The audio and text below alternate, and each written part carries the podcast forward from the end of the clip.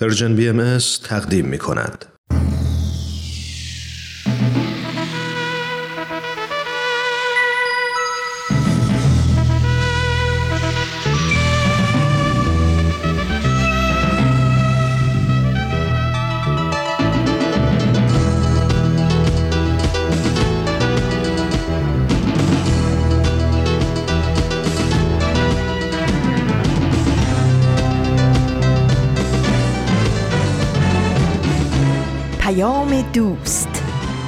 برنامه ای برای تفاهم و پیوند دلها.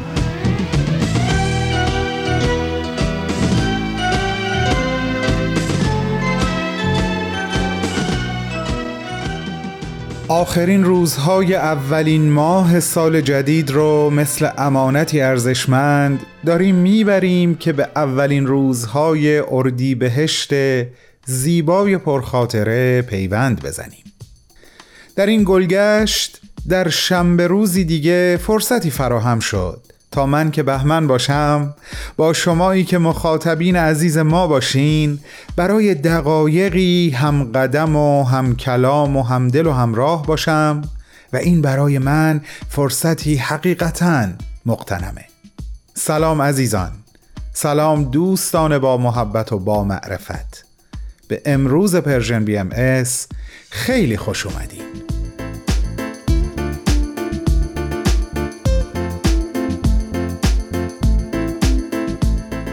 شنبه 26 فروردین از سال 1402 خورشیدی هست و 15 April از سال 2023 میلادی.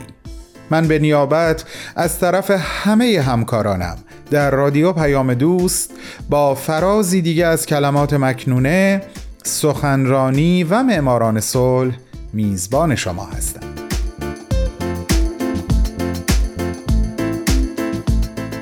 این شنبه نسبت به شنبه هفته قبل هفت قدم هفت روز هفت طلوع به روز اول اردیبهشت و آغاز عید رزوان نزدیکتر شدیم. شنبه قبل خاطرم هست که کمی در ارتباط با عید رزوان که به عید گل هم موسوم هست با شما حرف زدم. امروز هم در فرصتی که ما بین برنامه ها خواهم داشت در همین رابطه صحبت خواهم کرد. امیدوارم حضور و همراهی تک تک شما رو تا انتهای برنامه امروز با خودم داشته باشم. بریم به اتفاق هم اولین چراغ برنامه های امروزمون رو روشن کنیم.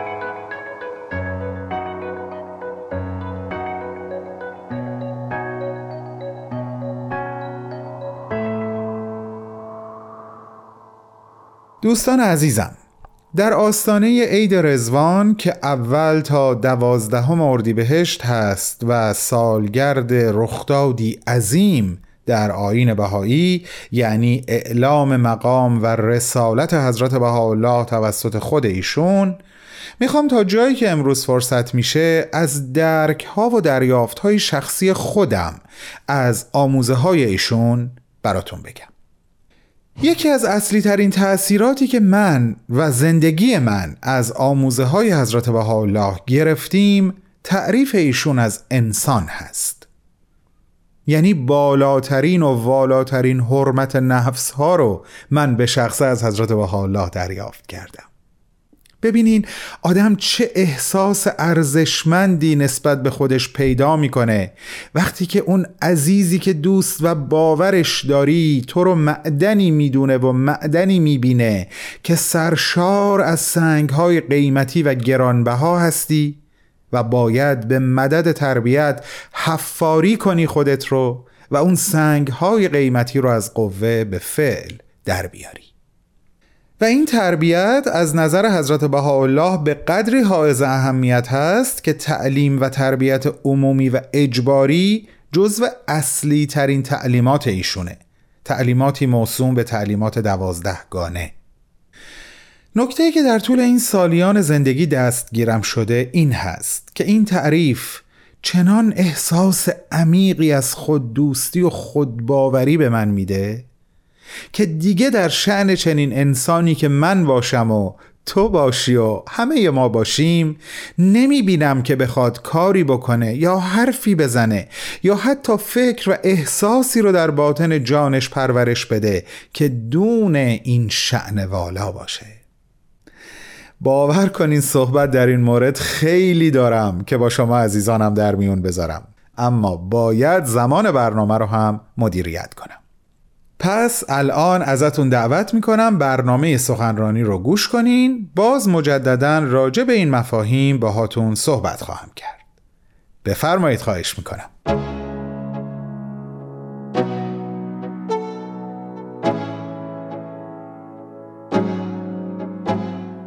دوستان و علاقمندان به برنامه سخنرانی با پنجمین و آخرین بخش از گزیده سخنرانی آقای دکتر فریدون جواهری با شما هستم. آقای دکتر جواهری عضو پیشین عالی ترین مرجع اداری جامعه جهانی بهایی موسوم به بیت اعظم و همچنین مشاور پیشین سازمان ملل هستند در زمینه توسعه و پیشرفت جوامع انسانی و ایشون در سی و دومین کنفرانس سالانه انجمن دوستداران فرهنگ ایرانی که از اول تا پنجم سپتامبر سال گذشته یعنی 2022 میلادی به صورت مجازی برگزار شد سخنرانی داشتند که عنوانش نگاهی نوین به فرایند مشورت و تصمیم گیری هست. هفته قبل چهارمین بخش از این سخنرانی رو گوش کردیم و امروز و در این لحظه میریم به استقبال بخش پنجم.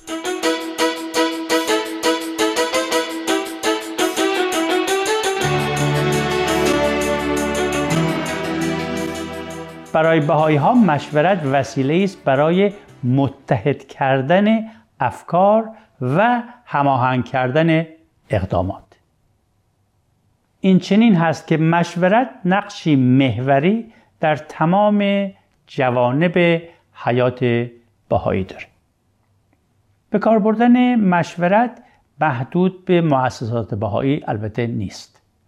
افراد موظفند تا در جمعی امور خودشون مشورت بکنند مؤسسه آموزشی در کمک به تجهیز جمع کثیر از افراد نقش مهمی داشته تا بینش های روحانی، دانش لازم و صفات و توانمندی ها و مهارت های مورد احتیاج برای مشارکت در مشورت رو کسب بکنند.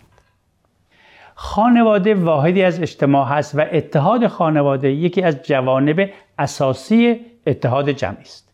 یکی از طرق بنیادین تقویت وحدت در خانواده مشورت پر از مهر و شفقت در محیط خانواده بر اساس تصاوی حقوق زن و شوهر است.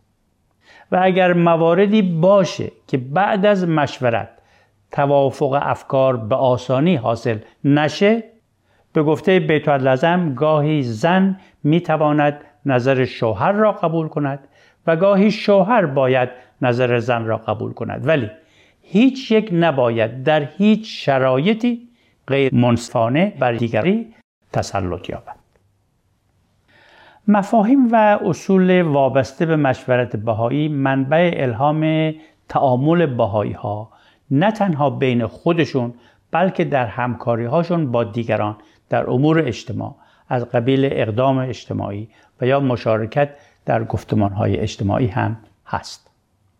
با افزایش این تعاملات با اجتماع بزرگ بهایی ها این کار رو بدون کوچکترین حمایت از مفاهیم و رویکردهای تفرق آمیز رایج در عالم انجام میدن و همواره نفوذ خود را برای ایجاد اتحاد به کار می‌برند تا توانمندی خودشون رو برای رفع اختلافات از طریق مشورت و نه کشمکش و دستبندی و خشونت نشون بدن بهایی ها با تعهد به دیدگاه وحدت در کسرت تعهد به بنای دنیای بهرهمند از فرهنگ غنی و متنوع نوع انسان و با قبول نکردن هیچ خط تقسیم و انشقاق بین مردم مسائل و نکات فراوانی رو برای یادگیری دارند.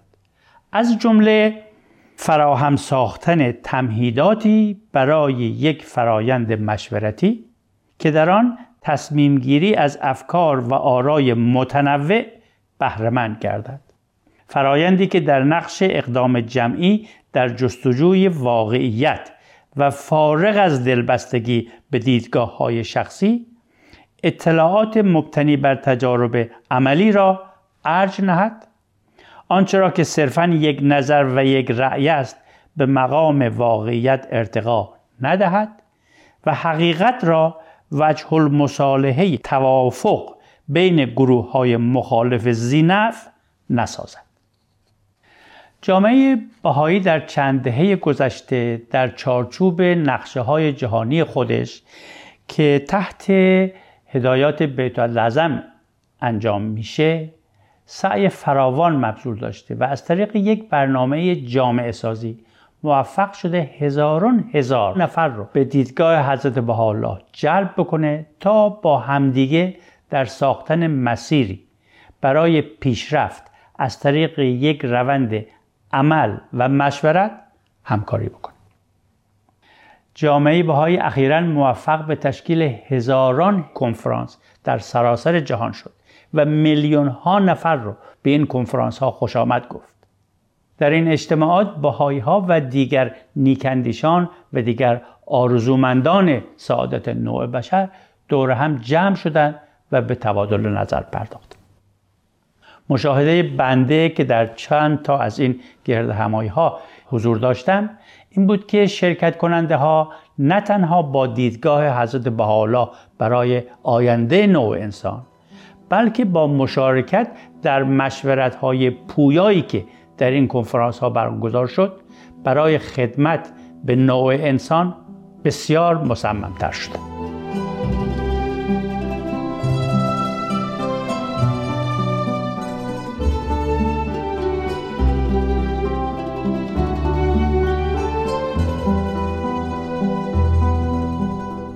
شنونده های گرامی شما به گزیده ای از صحبت های آقای دکتر فریدون جواهری گوش می‌کنین که در سی و دومین کنفرانس انجمن دوستداران فرهنگ ایرانی در سال 2022 میلادی ایراد کردند.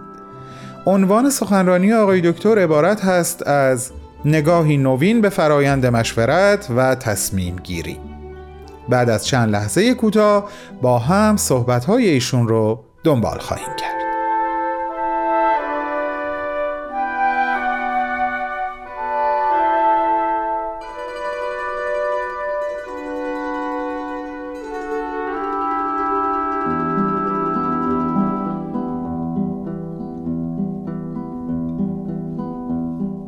دوستان عزیز به اعتقاد بهایی ها یادگیری در بین انسان ها از طریق قدرت فکرمون با تبعیت از سنت هامون و در مواردی با دریافت الهامات صورت می‌گیره.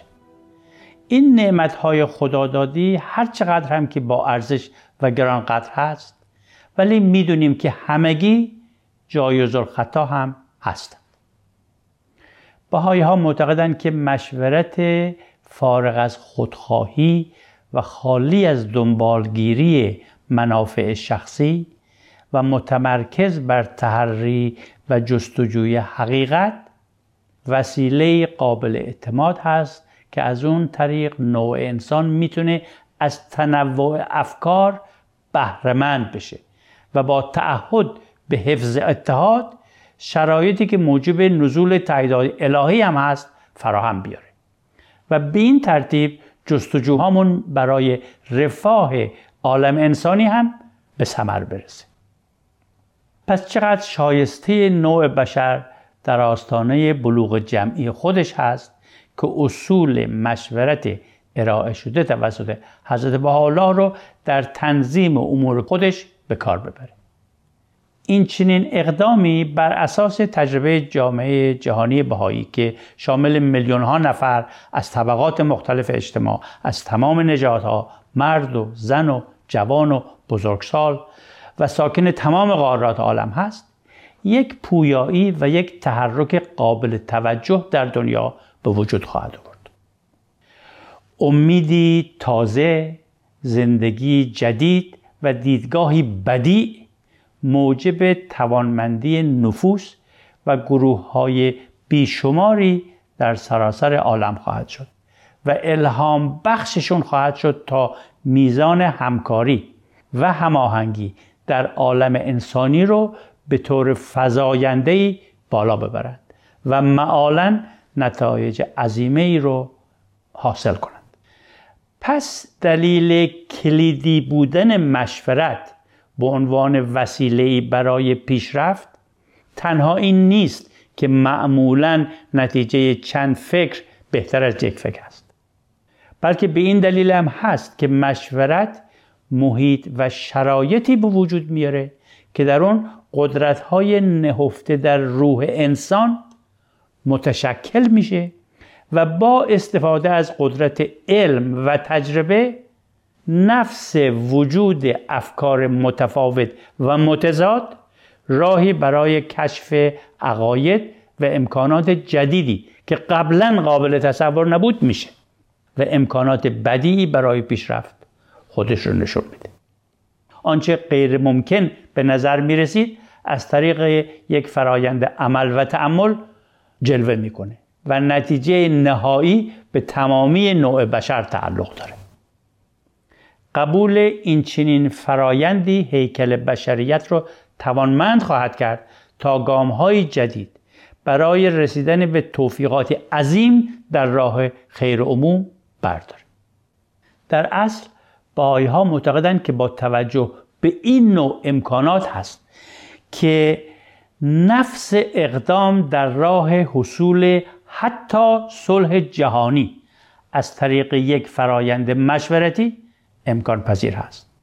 و همانطور که بیت لازم در سال 1985 در پیام صلح خودشون خطاب به مردم جهان بیان فرمودند نفس کوشش برای حصول صلح از طریق اقدامی مشورتی می تواند چنان جو مساعد و مناسبی را در میان مردم جهان به وجود آورد.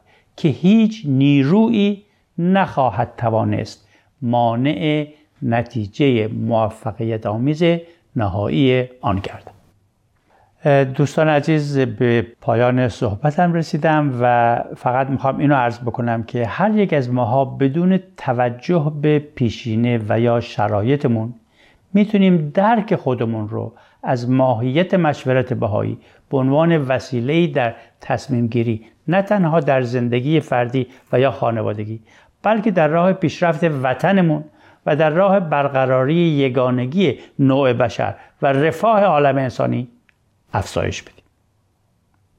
به علاوه می‌تونیم سعی کنیم دیسیپلین لازم برای بکار گرفتن اونو کسب کنیم و از این طریق مشارکت کننده مؤثرتری در پیشرفت مادی و معنوی خودمون و اجتماعمون باشیم. خیلی از توجه شما ممنون هستم و امیدوارم که ایام خوشی داشته باشید و از مباحثات این کنفرانس هم بیشتر و بیشتر لذت ببرید.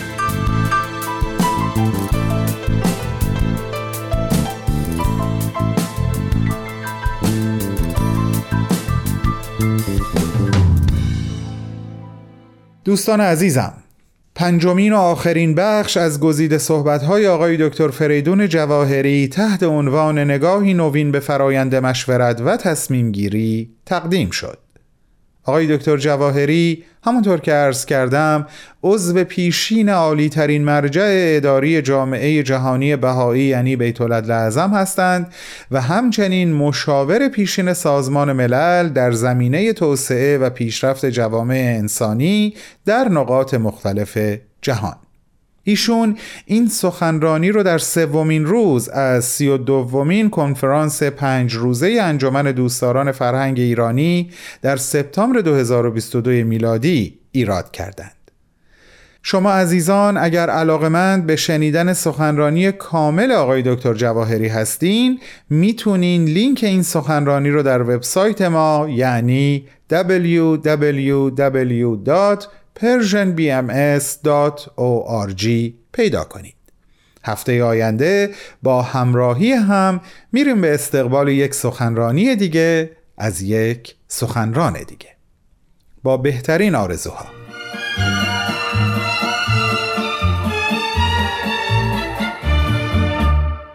می‌تونیم همسایه های نامرئی و بیتفاوتی برای همدیگه نباشیم. می‌تونیم همسایه های فضول آزاردهنده هم برای همدیگه نباشیم. یه چیزی هم هست به اسم همسایه خوب. می‌تونیم همسایه های خوب و با ملاحظه برای هم باشیم و با کمک هم محله های متفاوتی رو بسازیم. محله هایی که نه مجموعی از قله های محکم برای پناه گرفتن که فضاهایی باشه برای دوستی و محبت و حمایت متقابل.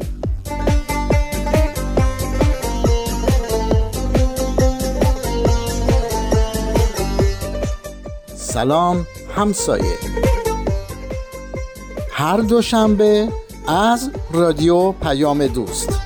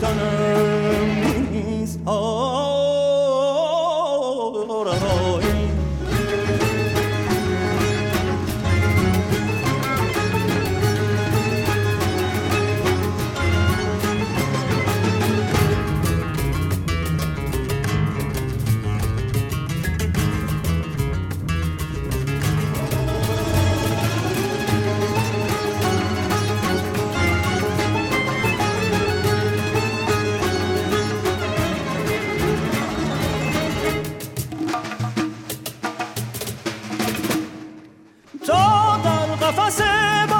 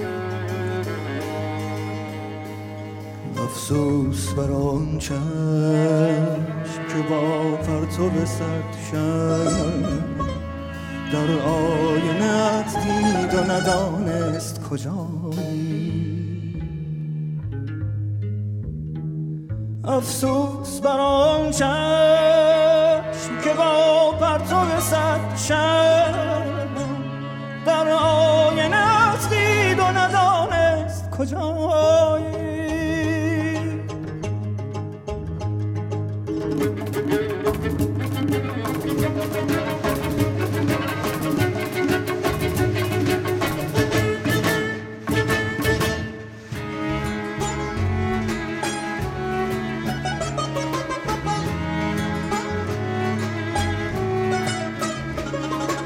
وقت است که بنشینی.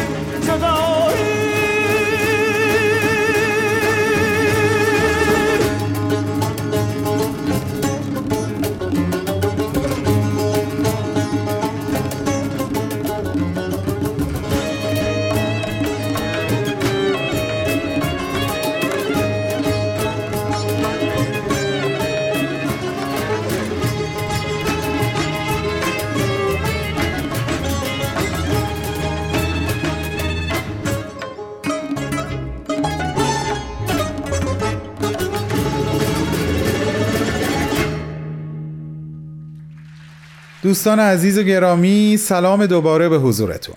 امیدوارم تا اینجای برنامه از همراهی با Persian BMS راضی بوده باشید و بهتون خوش گذشته باشه.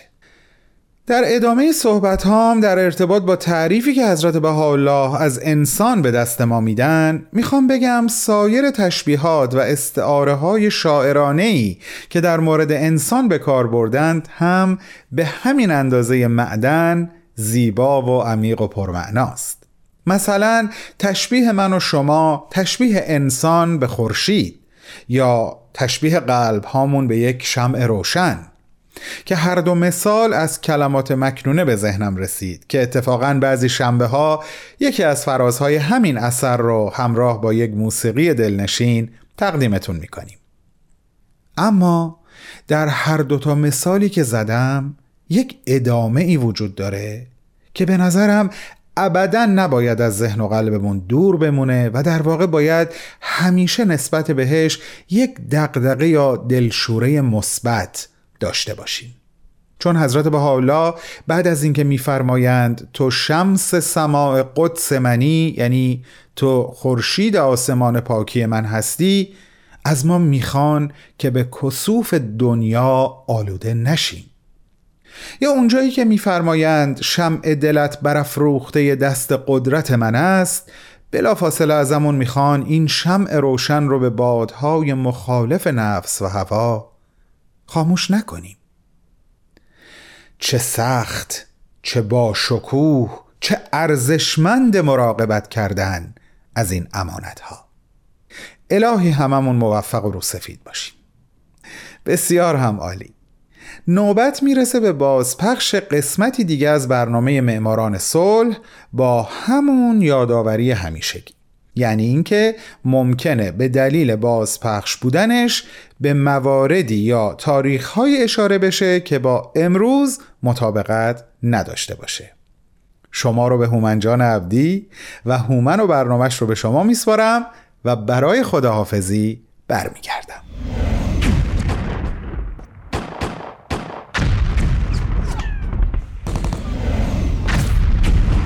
معماران صلح.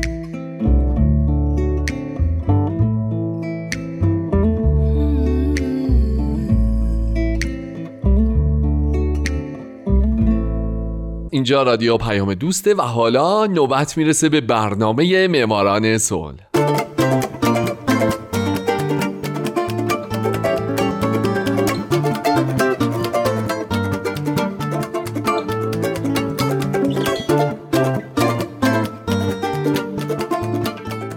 درود به شما فارسی زبانان ساکن این دهکده جهانی. شمایی که برای رسیدن به یک جهان پر از صلح تلاش می‌کنید. درست مثل قهرمانان برنامه ما.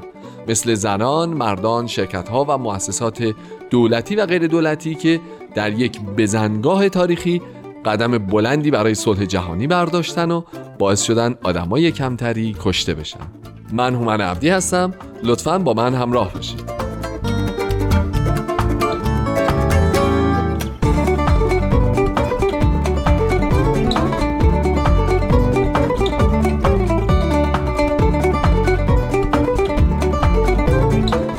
این هفته سال 1994 محمد یاسر عبدالرحمن عبدالرعوف عرفات القدوره. قسمت دوم و پایان.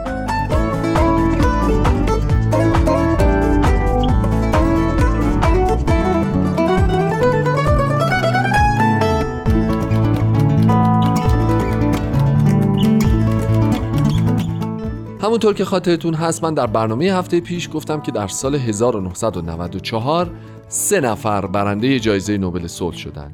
شیمون پرز، اسحاق رابین و یاسر عرفات. در مورد زندگی یاسر عرفات هم من به مطالبی اشاره کردم. از جمله دوران کودکیش تحصیلاتش، تأسیس سازمان فد، جنگاش با اسرائیل و بسیاری مطالب دیگه. در دهه 1970 یاسر عرفات بیش از گذشته مورد توجه قرار گرفت. حتی در سال 74 سازمان آزادی بخش فلسطین یا همون فتح به عنوان تنها نماینده مشروع فلسطینیان شناخته به کنفرانس سران عرب در تونس دعوت شد و عرفات به عنوان نماینده فلسطینی ها در مجمع عمومی سازمان ملل سخنرانی کرد.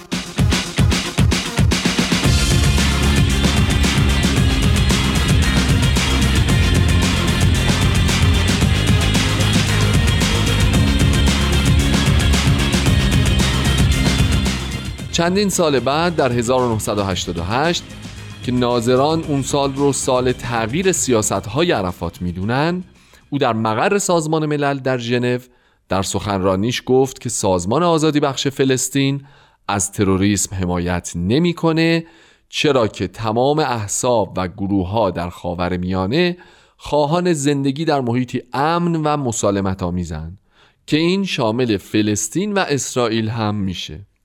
بر همین اساس سازمان آزادی بخش فلسطین در سال 1988 حق موجودیت اسرائیل رو به رسمیت شناخت و قطنامه 242 شورای امنیت رو پذیرفت. چند سال بعد هم در اوایل دهه 1990 عرفات و مقامات برجسته فتح با دولت اسرائیل وارد مذاکراتی محرمانه و رایزنی هایی شدند که منجر به پیمان اسلو شد. بر طبق این پیمان حکومت خودگردان فلسطینی در برخی از مناطق کرانه باختری و نوار غزه برای یک دوره پنج ساله ایجاد شد و مقرر شد که شهرکسازی های اسرائیل در این مناطق متوقف و به تدریج حذف بشن این امر وجود نیروی پلیس فلسطینی رو ایجاب می کرد که از میون خود فلسطینی های محلی یا خارج از کشور تشکیل می شد. کنترل زمینه های مختلف مثل آموزش و پرورش، فرهنگ، رفاه اجتماعی، مالیات و گردشگری هم تماما به دولت موقت فلسطین منتقل شد. ضمن اینکه قبل از امضای این پیمان عرفات به عنوان رهبر سازمان آزادی بخش فلسطین دو نامه رو امضا کرد که طی اون خشونت رو تحریم کرده و اسرائیل رو به رسمیت شناخت در مقابل هم نخست وزیر اسرائیل اسحاق رابین به نیابت از کشورش سازمان آزادی بخش فلسطین رو به رسمیت شناخت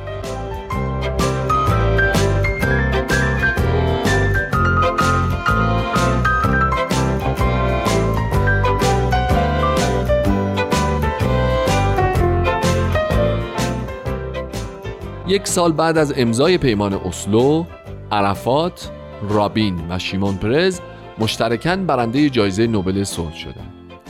کمیته نوبل اعلام کرد که این جایزه رو به خاطر یک اقدام سیاسی شجاعانه از سوی هر دو طرف که فرصتهایی رو برای پیشرفتهای نوین به سوی برادری و اخوت در خاور میانه فراهم میاره به اونا اهدا کرده.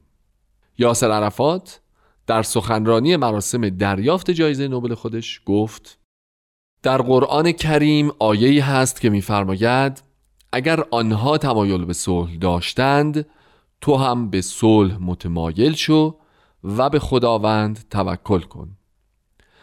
از زمانی که انجام وظیفه دشوار بازگرداندن وطن از دست رفته ما از سوی مردمم به من سپرده شد این ایمان در قلب من به وجود آمد که تمام کسانی که در تبعید هستند یک روز به خاطر تمام فداکاری هاشون به وطنشون بازگردونده میشن و به اونها آزادی عطا خواهد شد.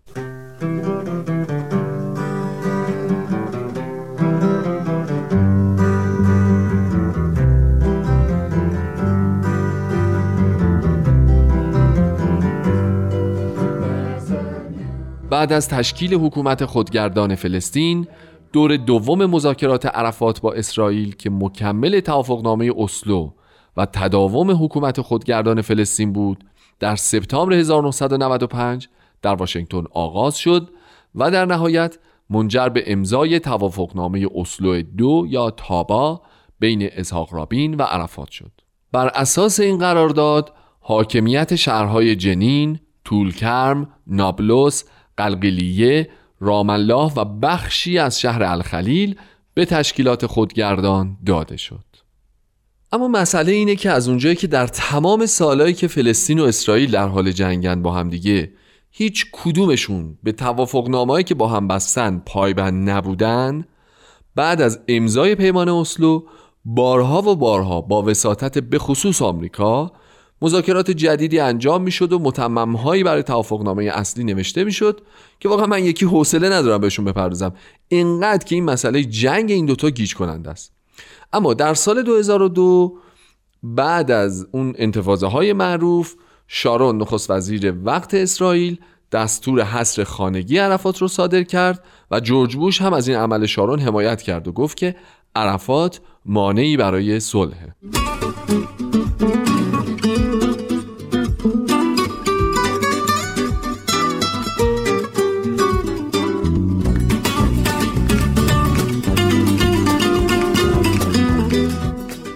عرفات در طول زندگیش چند باری مورد سوء قصد قرار گرفت. خودش توی مصاحبه در سال 1988 گفته که به خاطر ترس از ترور شدن هیچ وقت دو شب رو توی یک مکان نخوابیده. بالاخره همو در نوامبر 2004 بعد از چند هفته بستری شدن در بیمارستانی در پاریس درگذشت. بسیاری دلیل مرگش رو بیماری و خیلی دیگه دلیلش رو مسموم کردن عرفات می‌دونن با پولونیوم. حتی کار به جایی رسید که در نوامبر 2012 بنا به درخواست همسر عرفات گروهی از بازپرسان بین المللی تحت تدابیر شدید امنیتی با خاکبرداری از جسد عرفات احتمال مرگ او با مواد رادیواکتیو رو بررسی کردند. این کار در تدابیر شدید امنیتی برگزار شد و متخصصانی از کشورهای فرانسه، روسیه و سوئیس معمور آنالیز نمونه گرفته شده شدند. متخصصان سوئیسی پس از آزمایش جسد یاسر عرفات اعلام کردند که در استخون رهبر فلسطینی ها 18 برابر اندازه معمول رادیواکتیو پیدا کردند. در فوریه 2005 هم فتح اعلام کرد که قاتل عرفات را شناسایی کرده اما هنوز برای اطمینان از نتایج تحقیقات و اعلام اون به زمان نیاز داره.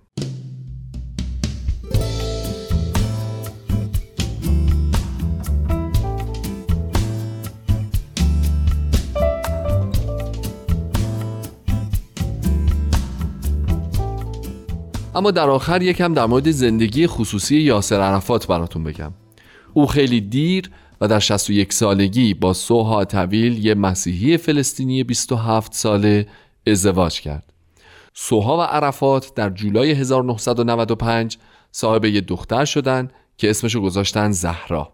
گفته شده که سوها در طول زندگی خودش با یاسر عرفات بارها تلاش کرده تا اونو ترک کنه اما شوهرش اجازه این کار رو بهش نمی‌داده. سوها این ازدواج رو یک اشتباه می‌دونست. او گفته که از این ازدواج پشیمونه و اگه فرصت انتخاب دوباره بهش می‌دادن هرگز با عرفات ازدواج نمی‌کرده. و نکته آخر اینکه عرفات در طول زندگیش بیش از پنجاه بچه که در جنگ آسیب دیده بودند رو به فرزند خوندگی قبول کرده بود.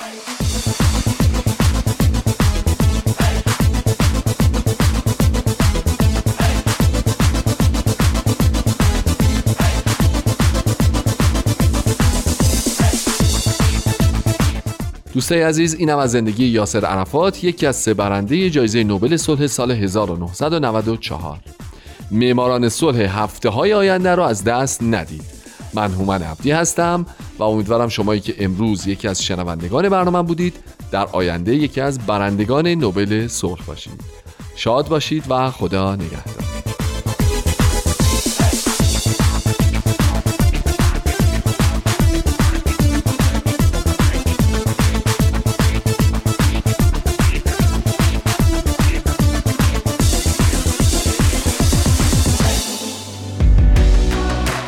شما هم دغدغه تغییر جامعه رو دارید؟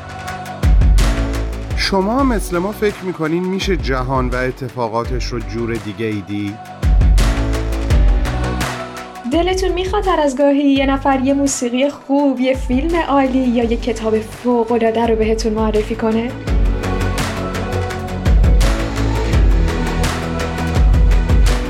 پس با ما هر جمعه تو پادکست هفت همراه باشید پادکست هفت جمعه ها در رسانه Persian BMS.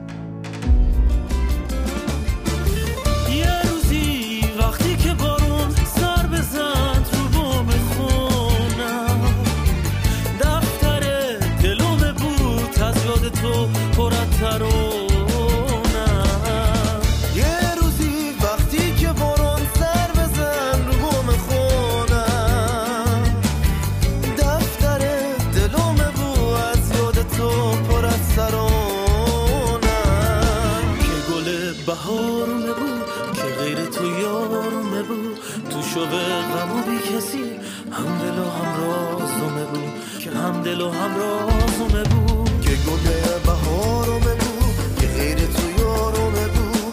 تو شوق غم و بی کسی که هم دل و هم رازومه بود. که هم دل و هم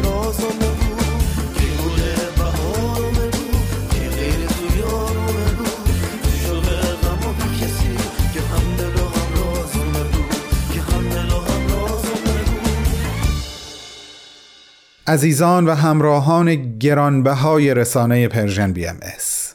زمان حقیقتا بیرحمانه کوتاهه اما یاد و خاطره یک زمان کوتاه گذرا می‌تونه طولانی یا حتی ماندگار باشه امیدوارم این 45 دقیقه‌ای که با سرعت داره به انتها می‌رسه همین دستاورد رو برای من و شما داشته باشه و این معانست شنیداری برامون تبدیل به خاطره ماندگار بشه.